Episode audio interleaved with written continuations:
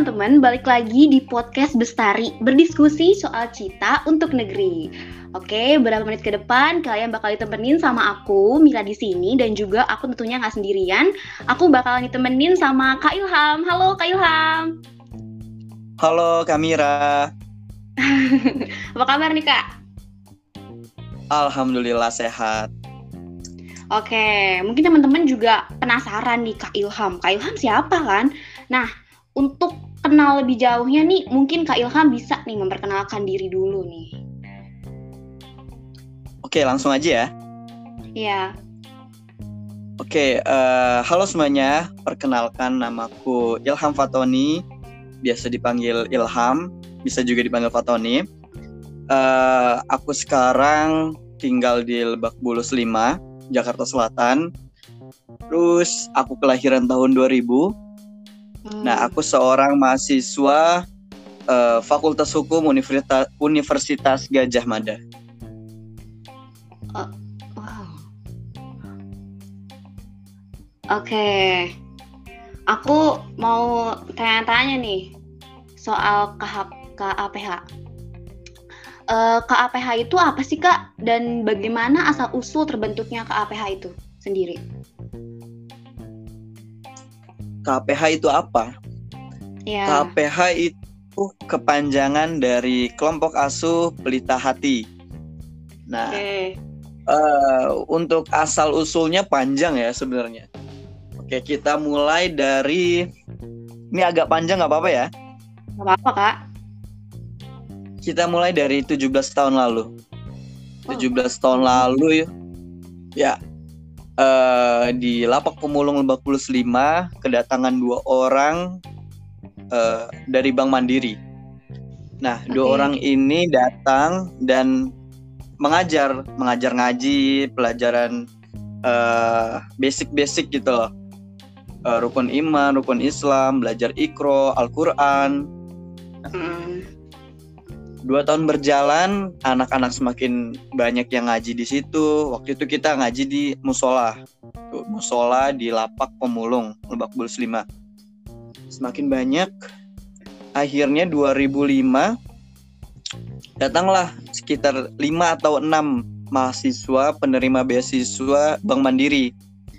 Nah 5 mahasiswa itu setelah terjun ke lapak mendirikan organisasi namanya KPH. Itu. Jadi mereka ditugaskan untuk mengajar di lapak pemulung sebagai uh, tugas beasiswanya. 2005 terbentuklah KPH, berjalan, berjalan dan satu persatu mulai lulus, mulai sibuk kerja masing-masing sampai akhirnya dipegang oleh Kak Fajri sendiri. Okay. Itu. Lalu berjalan Kak Fajri juga sudah kerja sudah menikah. Dan sekitar uh, saya kelas 1 atau kelas 2 SMP uh, kepemimpinan KPH uh, eh, dioper ke saya. Saya sebagai ketua KPH Ardel sebagai wakilnya Kukur sebagai bendahara dan Marlina sebagai sekretaris. Seperti itu. Okay. Jadi lama juga ya Kak dari awal itu dari 17 tahun yang lalu ya? Ya benar. KPH-nya sendiri udah berdiri 15 tahun. Oh, 15 tahun lama juga ya. Nah, kegiatan apa aja sih yang yang biasa dilakuin sama KPH Kak? Kegiatan yang biasa dilakukan KPH ya. Kalau dari 15 tahun lalu kita tuh uh, sudah pasti kegiatannya Sabtu Minggu Sabtu Minggu itu kita mulai dari jam 9 sampai biasanya zuhur. Kalau dulu jam 9 mengaji sampai zuhur, kita lanjut sholat zuhur habis itu pulang. Nah, kalau sekarang kita mulai jam Sabtu Minggu jam setengah 10 sampai jam 11. Itu kalau Sabtu mengaji dan hafalan, kalau Minggu mengaji dan uh, kadang kita membuat kreasi-kreasi gitu dari barang-barang bekas. Okay. Dan sorenya kita ada les komputer dari pelajar mengajar. Lalu hari Selasa dan hari Rabu kita ada les baca tulis untuk anak-anak TK, anak-anak SD. Kita juga membantu mereka untuk mengerjakan tugas-tugas sekolah. Seperti itu kegiatannya. Oke, seru juga ya kegiatannya ya. Seru banget dong. Iya. Kak Ilham sendiri ikut gitu setiap saat dalam kegiatan itu apa gimana? Ya, hampir setiap saat dalam kegiatan tersebut. Namun uh, pengurus kita, pengurus KPH kan mempunyai kesibukan masing-masing. Terkadang kita Hmm. nggak bisa datang Sabtu, di backup sama teman kita yang lain gitu. Dan beruntungnya juga kita mempunyai uh, stakeholder-stakeholder yang luar biasa. Salah satunya fisik mengajar. Oke. Terus eh, apa sih yang membuat Kak Ilham tuh seneng gabung di KAPH tuh? Apa tuh Kak? Yang- membuat aku senang gabung di KPH ya. Iya. Hmm, banyak banget sebenarnya. Tapi yang membuat aku senang tuh melalui KPH ini aku jadi tahu kegiatan-kegiatan sosial, kegiatan-kegiatan keagamaan. Aku jadi bisa kenal orang-orang penting, orang-orang eh, petinggi-petinggi perusahaan yang terkenal. Lalu aku juga bisa memperluas jaringan, ketemu mahasiswa-mahasiswa hebat dari UIN, dari berbagai macam kampus di Jakarta, di Indonesia. Lalu yang membuat aku senang lagi itu kita bisa berdinami, berdinamika bersama, mengajar bersama, lalu susah bareng, seneng bareng. Dan senengnya tuh kalau misalnya kita selesai ngajar atau lagi eh, hari biasa nggak ngajar dipanggil sama anak-anak yang kita ajari setiap satu minggu. Halo Kak Ilham, itu kayak wah seneng banget gitu dipanggil sama anak-anak gitu. Oke. Seru banget sih pastinya. Nah, eh, apa sih yang paling mengesankan eh, menurut Kak Ilham selama berkegiatan di KPH ini? Yang paling mengesankan ya, Iya. hmm, yang paling mengesankan sebenarnya eh, dalam waktu kita berproses 15 tahun ini 2015 lapak pemulung Lebak Bulus itu kebakaran. Oh, kebakaran hebat. Ya kebakaran hebat. Satu kampung gitu satu wilayah dan ratusan rumah itu terbakar. Nah yang membuat saya mengesankan di saat susah di saat ada bencana gitu yang kita nggak Hmm. duga-duga Hmm. KPH tuh selalu hadir di situ hadir untuk anak-anak untuk keluarga lapak pemulung di situ memberi bantuan hampir setiap malam waktu itu kita kasih makanan Hmm. kita fasilitasi juga untuk eh, seperti baju, selimut dan lain obat-obatan gitu. Dan bukannya bubar malah kita bisa bangkit Ih, wow dari banget sih itu. Kita bisa bangkit gitu, kita bisa tahu bagaimana cara survive dari eh, keterpurukan itu dan sampai sekarang akhirnya bisa berjalan lancar seperti biasanya. Wow. Wah banget sih kayak selain ngajar juga bisa eh, ngebantu gitu ya kak. Iya benar banget. Nah, ada nggak sih kesulitan dari Kak Ilham sendiri atau pengurus KHPH dalam menjalankan program-program di lapak Gunung Balong kak? Hmm, kesulitan ya. Iya. Ini menurutku ya. Iya. Kalau menurutku kesulitan itu bukan berasal dari eh, lingkungannya, bukan berasal dari keterbatasan eh, alat-alat untuk mengajar, bukan berasal dari anak-anaknya yang bandel yang susah diatur, bukan itu. Tapi kesulitan itu datang dari diri kita sendiri. Bagaimana cara kita mengalahkan rasa mager, Mm, bagaimana cara kita eh, berkreasi gitu bagaimana cara kita mengajar biar nggak bosan didengerin anak-anak itu sebenarnya kesulitannya berasal dari diri kita sendiri bukan dari lingkungan. Seperti itu kalau menurutku. Tapi ada nggak sih uh, tips gitu buat ngelawan rasa mager atau kesulitan kayak gitu kak? Kan susah banget tuh ngelawan rasa mager tuh pasti susah banget kan? Oh iya susah banget ya sekarang ya. Apalagi kalau gravitasi kasur udah berat banget. Uh, udah iya, susah banget ya. tips ya. Uh, tips kalau yang aku rasain sih uh, buat ngelawan rasa mager kita membuat kegiatan tersebut menjadi kebutuhan kita.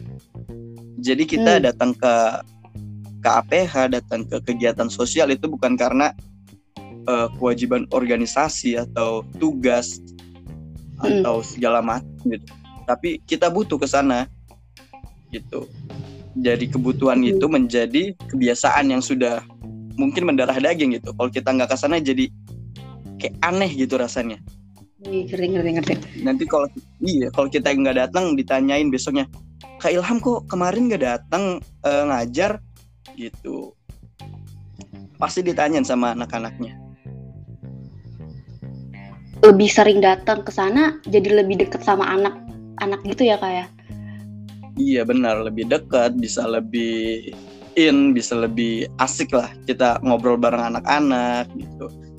Kadang kalau misalnya apalagi mahasiswa ya banyak tugas uh, segala macam itu bikin kita stres.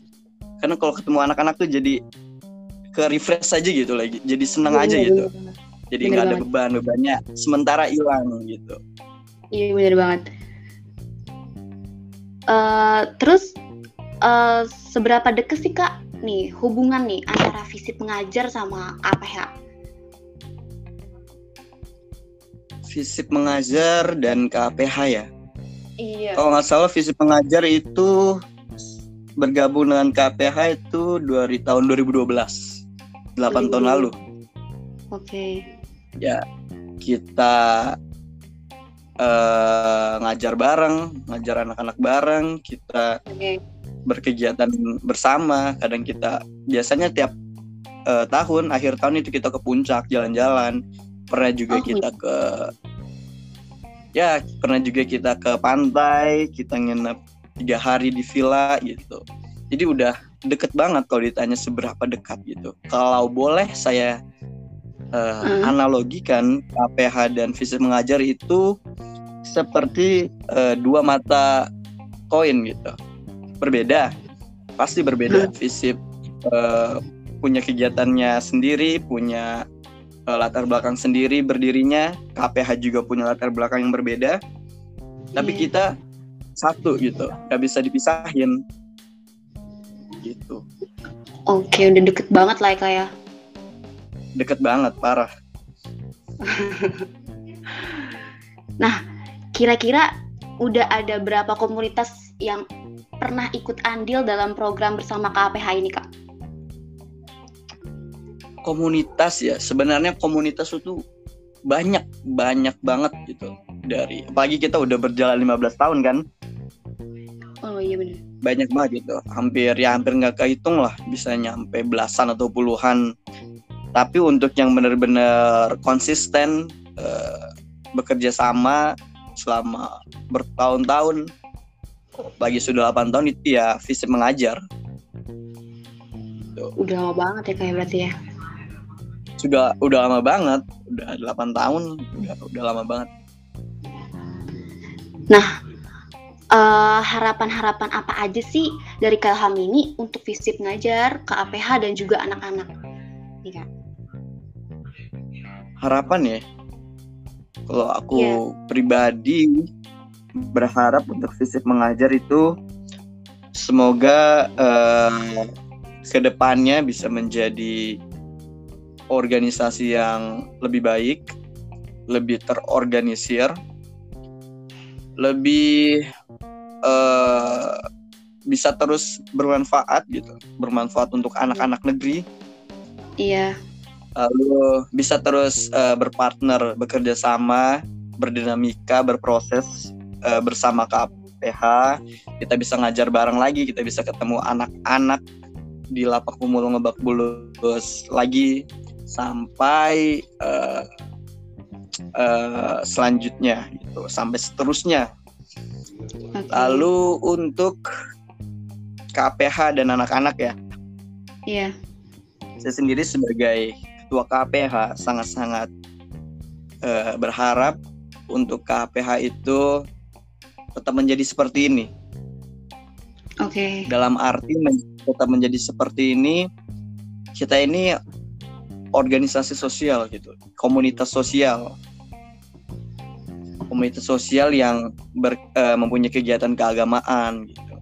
Nah dalam uh, menjalankan kegiatannya, pengajar-pengajarnya ini sama sekali nggak dibayar, sama sekali nggak cari materi di sini. Okay. Kita selalu ditekankan sama pembina kita Kak Fajri bahwa kalau di KPH kalau mau nyari materi, mau nyari uang bukan di sini tempatnya gitu. Okay. Jadi semoga untuk ke depannya juga tetap begini karena banyak banget organisasi, komunitas atau lembaga-lembaga amal atau zakat lain tuh yang udah besar dan akhirnya pecah, akhirnya bubar gara-gara konflik internal keuangan, gara-gara mereka nggak bisa bayar karyawannya, pegawainya, padahal mereka lembaga-lembaga sosial gitu. Karena okay. masalah keuangan, karena uang jadi mereka pecah gitu kita nggak mau di KPA seperti itu lalu okay. Karena yang dibina oleh KPH ini anak-anak pemulung di Lebak Bulus saya juga berharap anak-anak ini yang sekarang masih TK, SD, SMP semoga minimal sangat minimal itu bisa lulus SMA atau SMK bisa lulus SMA atau SMK dan juga bahkan kalau bisa bisa jadi sarjana gitu S1 karena apa? Karena ya di lingkungan lapak pemulung yang bebas ini sangat sulit untuk mereka bisa lulus sampai SMA atau SMK gitu dan keadaan kondisi ekonomi keluarga mereka juga membuat uh, jadi tantangan tersendiri gitu dan kalau misalnya itu tercapai, kita sebagai pengurus KPA sangat senang gitu. Dan juga okay. uh, semoga dengan uh, tercapainya target tadi untuk lulus minimal SMA bisa menjadikan hidup mereka jadi lebih baik. Oke. Okay. Bisa menjadikan hidup mereka lebih baik dan nantinya juga bisa terus uh, berpartisipasi berpartisipasi lagi di KPH ngajar lagi jadi uh, regen gitu loh nggak cuma generasi saya tapi generasi generasi ke bawah juga bisa mengajar juga dan sampai selanjutnya genera ganti generasi lagi generasi lagi gitu oke okay. harapannya pokoknya untuk yang terbaik lah kayak ya? ya benar Nah, aku mau tanya lagi nih. Karena Bestari ini kan berdiskusi soal cita untuk negeri ya. Nah, aku mau tanya nih ke Kak Ilham, cita-cita kakak uh, untuk negeri ini tuh apa sih? Cita-cita untuk negeri ya? Iya. Cita-cita untuk negeri. Wow, ini berat ya.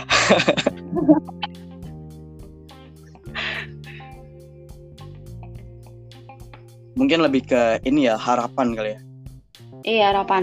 Kalau gitu harapan ya harapan aku pribadi untuk negeri ini semoga uh, menghasilkan generasi-generasi yang uh, terbaik berpendidikan generasi-generasi yang jujur karena jujur itu sulit dan juga semoga di negeri ini mendapat pemimpin yang amanah yang bisa membuat generasi yang bisa membuat anak-anaknya tumbuh dengan sehat, tumbuh Amin. dengan berpendidikan yang baik. Amin. Sehingga menghasilkan kualitas kualitas uh, masyarakat yang terbaik pula sehingga Indonesia bisa bersaing dengan negara-negara lain kita bisa bangga nanti kalau misalnya anak-anak kita menang olimpiade internasional apalagi kalau misalnya nanti dari uh, anak-anak lapak kebak bus 5 gitu itu sangat membuat kita bangga. Oke, okay. uh, semoga harapan-harapan itu uh, tercapai lah kayak. Ya. Amin, amin, amin. Amin. Ya sayang banget uh, waktunya cuma sampai segini, padahal masih banyak banget yang pengen aku tanyain. Makasih banget sama Kak Ilham udah luangin waktunya buat uh, gabung di podcast Bestari ini. Makasih juga sudah diundang di podcast ini. Semoga podcastnya makin bagus dan makin rame ya. Amin, amin, amin. Ya, ya oke okay. teman-teman, makasih banget ya udah dengerin podcast ini. Uh, tetap uh, terus pantengin podcast kita selanjutnya ya. Uh, sampai jumpa, dadah. Dah.